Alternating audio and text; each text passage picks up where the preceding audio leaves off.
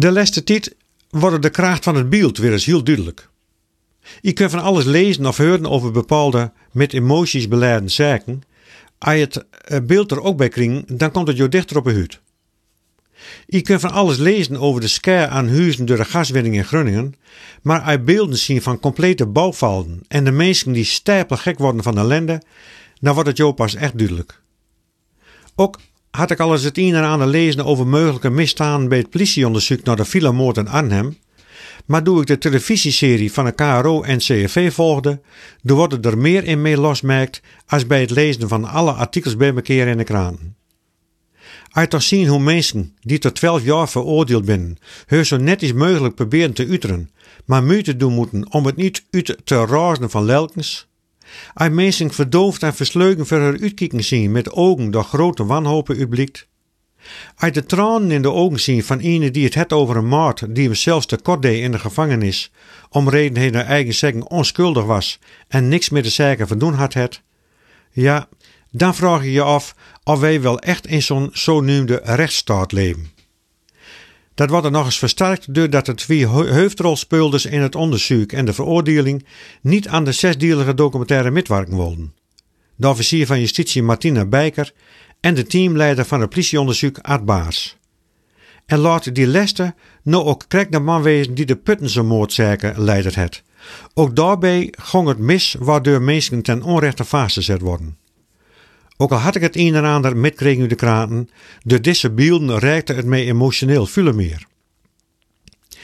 Hetzelfde geldt voor een ander beeld dat bij mij diepe indruk maakt het, hoewel ik daar ook al aardig wat over gehoord en lezen hadden.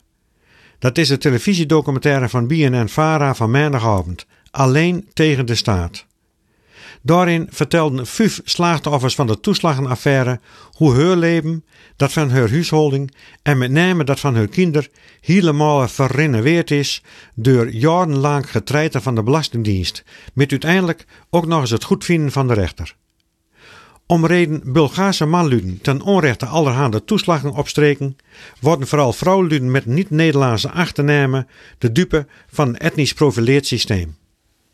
Zolden na maandagavond de bandjesmannen die de betrokken waren bij de Belastingdienst nog goed slapen kunnen? Zal de rechter nog wel een wink in de ogen kringen?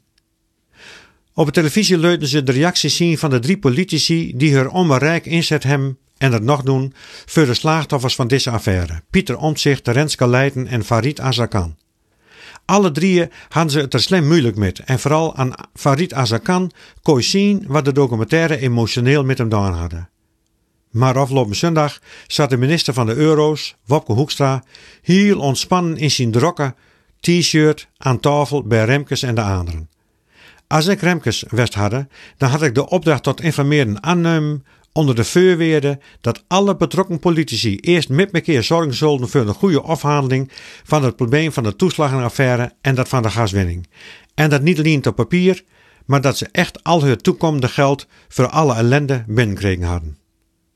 Kijk, je kunt mooie woorden opnemen in de troonrede. Je kunt mooie filmpjes maken om mensen en harten onder de riem stikken te wilden. Je kunt miljarden in de begroting opnemen om het probleem oplossen te kunnen.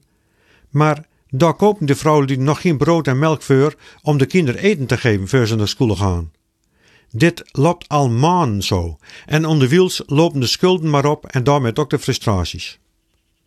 De Tweede Kamer zal de nee te vormen regering metgeven moeten dat ministers en staatssecretarissen elke vrijdag, voordat de ministerraad begint, voor of een half uur kijken moeten naar een documentaire waarin misstanden en in beleid en uitvoering delen zet worden.